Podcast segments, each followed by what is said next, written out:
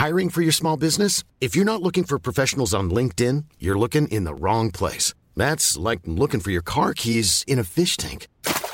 LinkedIn helps you hire professionals you can't find anywhere else, even those who aren't actively searching for a new job but might be open to the perfect role. In a given month, over 70% of LinkedIn users don't even visit other leading job sites. So start looking in the right place. With LinkedIn, you can hire professionals like a professional. Post your free job on linkedin.com slash people today. Tu dosis diaria de noticias. Hola, soy Pau Mendieta. Como la situación lo amerita, a partir de hoy tu dosis diaria de noticias vendrá con una sección especial con las últimas noticias sobre el COVID-19 en el mundo. Porque estar bien informado es lo mejor que puedes hacer.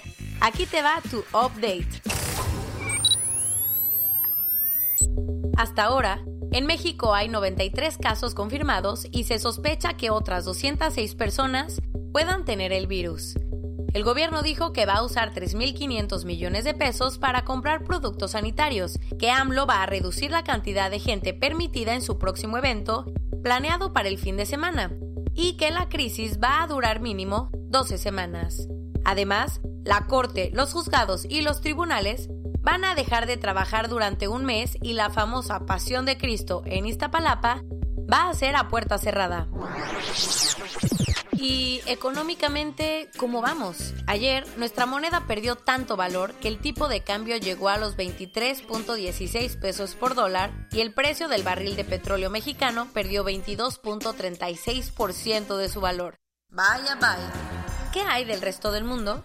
Hasta ayer en la noche, a nivel global, había más de 197.139 contagiados y al menos 7.916 personas habían muerto.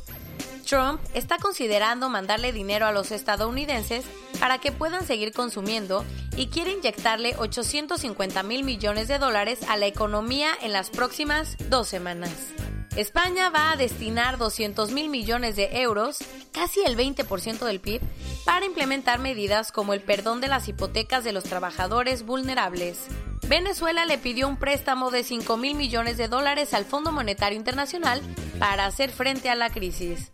La Unión Europea anunció que por primera vez en su historia cerrará todas sus fronteras externas para que ningún extranjero pueda entrar, a menos que sea por una cuestión esencial. Siguen las cancelaciones de eventos. Tanto la Eurocopa como la Copa América se van a pasar al próximo año. El abierto de tenis de París, que ya estaba programado para empezar en mayo, se va a mover a septiembre y la Met Gala de New York se propuso para nuevo aviso. Y lo bueno, hasta ahora, 81.738 personas contagiadas se han recuperado. Entre estas, Tom Hanks y Rita Wilson, quienes ya salieron del hospital y terminarán la recuperación en su casa. Cadenas como Woolworths, el supermercado más grande de Australia, anunciaron que desde ayer tendrán horas especiales para recibir a clientes de la tercera edad que no han podido encontrar los productos básicos gracias a las compras de pánico. Científicos israelíes de la farmacéutica Kamada están desarrollando un tratamiento a partir del plasma de la sangre de pacientes curados y China dice que desarrolló con éxito una vacuna. Por unanimidad. El hermano del terrorista que ejecutó el ataque de Manchester en 2017 fue declarado culpable de ser cómplice del homicidio de 22 personas. ¿No te acuerdas muy bien? El 22 de mayo de ese año, Inglaterra vivió uno de los actos terroristas más grandes de su historia cuando un atentado en el estadio Manchester Arena durante el concierto de Ariana Grande dejó 22 muertos y más de 264 heridos. Pues resulta que ayer, Hashem Abedi, el hermano del perpetrador que murió ese día, fue declarado culpable por el homicidio de las 22 personas y por estar detrás de la planeación de aquel sangriento evento. Los miembros de la corte votaron de forma unánime para declararlo culpable y dijeron que si se quedara en libertad su enfermiza ideología, no le permitiría dejar de cometer estos actos. ¿Qué más salió durante el juicio?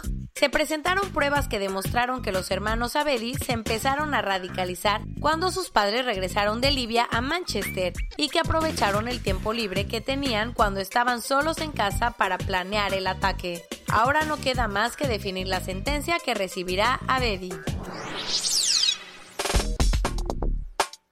No tan rápido, querido Putin. Después de varios movimientos políticos para quedarse en el poder, más de 400 personalidades han firmado una carta en contra de las ideas de Vladimir Putin. Como ya te habíamos comentado, Vladimir Putin está haciendo todo tipo de artimañas para quedarse en el poder. Ayer quedó clarísimo que eso no tiene tan contentos a todos los rusos, ya que 400 personalidades de diversos sectores firmaron una carta señalando su preocupación de que las intenciones de Putin sean políticamente ilegales y éticamente inaceptables. ¿Y por qué tanto alboroto? Resulta que el miércoles pasado la Duma, el Parlamento ruso, aprobó con un solo voto en contra la reforma constitucional que le permitirá al actual presidente ruso quedarse en el poder hasta el 2036. Desde entonces, la debilitada oposición había protestado, pero fue hasta el lunes, cuando el Tribunal Constitucional le dio el visto bueno al proyecto de ley, que ardió Troya. Lo curioso es que en Rusia las manifestaciones no están muy bien vistas por el Kremlin, así que esta carta hecha por periodistas, escritores, científicos e intelectuales ha sorprendido mucho. Ya veremos en qué acaba todo.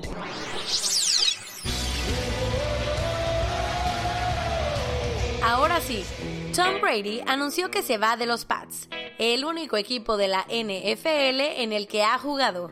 Ayer el histórico mariscal de los Patriotas de Nueva Inglaterra anunció que pone fin a los 20 años que estuvo en el equipo y en los que ganó 6 Super Bowls, confirmando el fin de toda una era. ¿Y ahora qué pasará? Aún no se sabe en qué equipo jugará Brady la próxima temporada, pero sus compañeros y entrenadores estuvieron publicando ayer en sus redes sociales mensajes súper emotivos.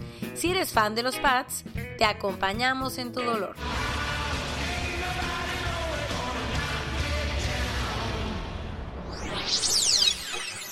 China mandó de retacha a su país a los periodistas estadounidenses de The New York Times, Washington Post y Wall Street Journal. Ayer, el ministro chino de Relaciones Exteriores dijo que todos los periodistas cuya acreditación en China venza antes de que acabe este año tendrán 10 días para regresar a Estados Unidos. Esta medida afecta a casi todos los corresponsables de las cadenas, quienes inmediatamente deben dejar de reportar y entregarle a las autoridades sus acreditaciones. Además, no van a poder trabajar en Hong Kong, donde ha habido muchísimas protestas por la injerencia de Pekín sobre su estatus especial. ¿Tienes intenciones de ser todo un TikTok star?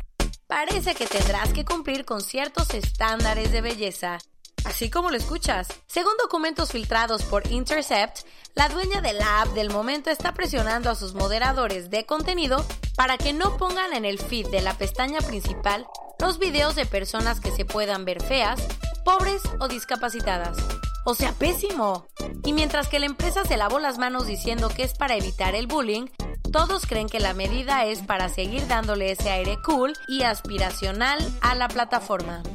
Y esto es todo por hoy. Nos vemos mañana con tu nueva dosis de noticias.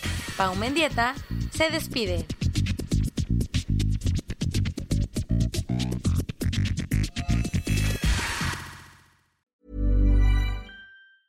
Hey, folks, I'm Mark Marin from the WTF Podcast, and this episode is brought to you by Kleenex Ultra Soft Tissues your ally to help tackle your allergy symptoms this season. I love the change of seasons, but nobody loves pollen and all those other things floating in the air that make you sneeze during this nice weather. Kleenex Ultra Soft Tissues are hypoallergenic and allergist approved. So fight back against watery eyes and runny noses without worrying about irritating your skin. For this allergy season, grab Kleenex and face allergies head on.